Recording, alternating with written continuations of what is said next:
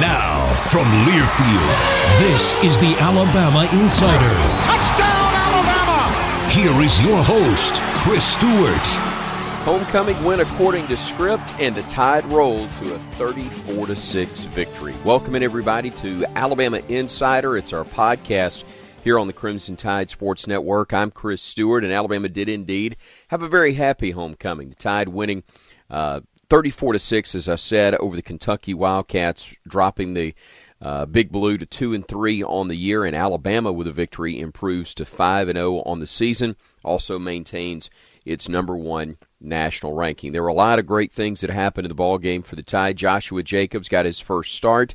The freshman running back goes for 16 carries and a career high 100 yards. He also scored a touchdown. It helped Alabama put together a 488 yard evening on uh, of total offense. 315 of those did come through the air, 173 on the ground, and Jacobs again with 100 of those for the Crimson Tide on those 16 carries. And for his efforts, he was named on Monday as the SEC Freshman of the Week. As I said, his first career start, 100 yards on the ground. That eclipse uh, allowed him to eclipse the century mark for the first time in his Alabama career. Only 16 carries. That gave him a 6.2 yard per carry average, a touchdown. He also had a career best three catches for 44 yards. So the Tulsa, Oklahoma native goes for 144 yards of total offense. He converted first downs on nine of his 19 touches, including seven rushing first downs and two more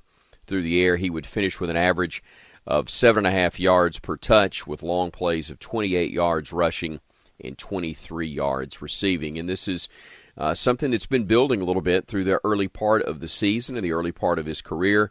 34 carries now, 250 yards total, giving him an average of 7.4 yards per carry. So nice to see Jacobs step up, especially with Damien Harris limited in the ball game Saturday. Only a couple of carries in the contest for the uh, Kentucky native, but he was able to come back, which surprised a lot of people. Didn't think that he would be able to go after uh, the win the previous week for the Crimson Tide. Didn't uh, didn't really think he would be able to go with the ankle that was tweaked in that victory for Alabama, as I said uh, a week ago before they got back into Southeastern Conference play. But um, against Kent State, he went out on the first drive of the game.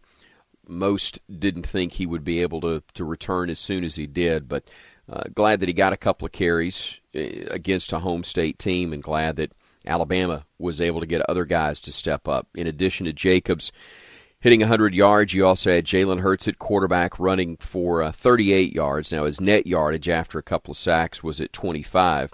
Bo Scarborough had five carries. Uh, B.J. Emmons got three more.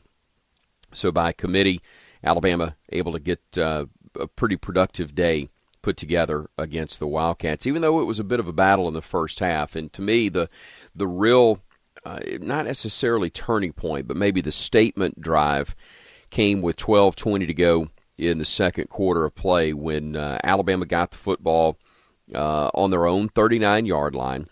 Damien Harris did get the first carry, and then it was all Joshua Jacobs after that. One, two, three, four, five, six consecutive carries uh, for him. Uh, a 28 yard run off left tackle started things off. and he had carries to the left side for 8 yards, 12 yards, 5 yards, 3, and then finally the touchdown run from a yard out. And that really gave Alabama a lift. And then the defense, as it has done uh, several times over the course of the last couple of years for Nick Saban and really throughout his tenure at the University of Alabama, the defense providing offense when Ronnie Harrison scooped up a forced fumble by Rashaan Evans and returned it 55 yards for a touchdown, and it was a 17 to three Alabama lead. The Tide uh, would outscore the Cats 17 to 3 in the second half as well to come up with a 34 to 6 victory. So big to see Alabama play well, uh, very solid again, and now they'll go into this stretch of games that frankly will be uh, very, very difficult. The Tide opens with a trip to Arkansas this Saturday, or the, they open this stretch, I should say, with a trip to Arkansas Saturday for a 6 o'clock game. We found out today that the matchup in Knoxville against Tennessee on October 15th will be a 2:30 game on CBS. Then you've got a game at home against a Texas A&M team that'll face Tennessee this Saturday, but right now A&M is a top 10 team as well. And then after a week off, Alabama will head to Baton Rouge to take on LSU. So these four games, three of them against Western Division foes, one of them against one of the uh, the great rivals in the history of Alabama football in Tennessee mixed in as well. Uh, not to mention the best Tennessee team in a number of years. So. Uh, very challenging, but it all starts this weekend against a, a, an Arkansas team that played extremely well in defeating Alcorn State last weekend, put 52 points on the board, and now Alabama will go in there facing them uh, after get they got some things tweaked following their loss to uh, A&M a couple of weeks ago. So uh, always tough, always a challenge, always interesting when Alabama heads to Donald W. Reynolds Razorback Stadium to uh, to take on the uh, the Arkansas Razorbacks. A couple of other things for today's podcast. Uh, a reminder that Alabama Athletics uh, has season tickets available for Alabama men's and women's basketball, but they're also for the men's basketball teams uh, or team, I should say, a couple of mini packs for those of you that are looking to buy tickets, but maybe not the full season ticket package. Uh, there are two mini pack ticket plans available for purchase, and they're available through RollTide.com. The Crimson Mini Pack, as it's being called, is a $99 uh, packet. That includes a ticket to a total of five regular season games.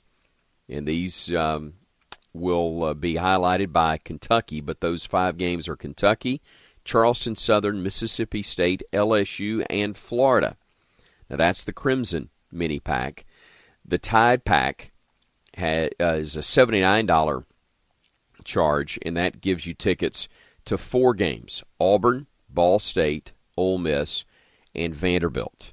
Um, so you can find out more details on that, what all is involved by going to rolltide.com or contacting the Alabama Athletic Ticket Office as well. But don't forget, in addition to that, you've got the opener against Coastal Carolina uh, coming up uh, as part of a doubleheader, actually, with women's basketball on November the 11th. And prior to that, there's going to be the exhibition game for Alabama against Faulkner University. So, uh, a good many uh, things available to you the Vulcan Classic, which is in Birmingham against Clemson. Just a few days later, up in Huntsville, uh, the uh, Rocket City Classic taking place when Alabama will be playing Arkansas State. So you can get all the information you need on those games, those events, and those special uh, just announced mini pack ticket plans by going online to rolltide.com or contacting the Alabama Athletic Ticket Office, which is in the lobby of Coleman Coliseum.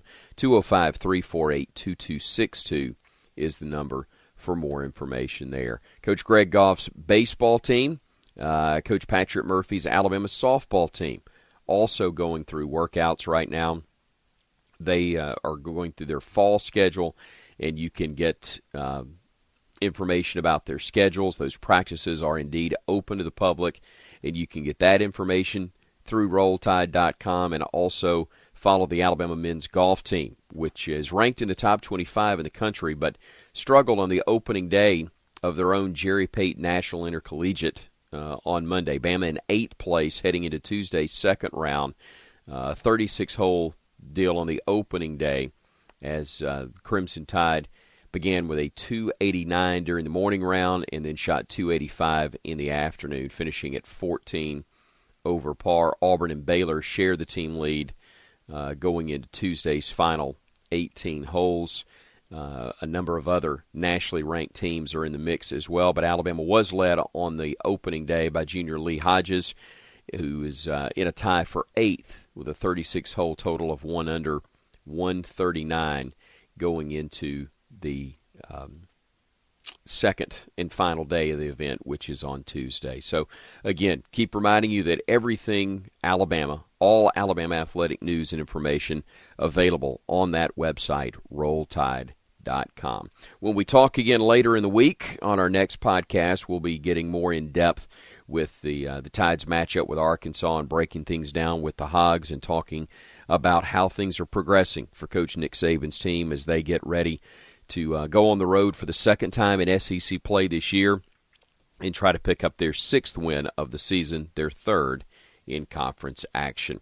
But that's going to do it for this edition of Alabama Insider. I'm Chris Stewart. Thanks so much for dropping by. Roll Tide, everybody. This has been the Alabama Insider. The preceding has been a Learfield presentation.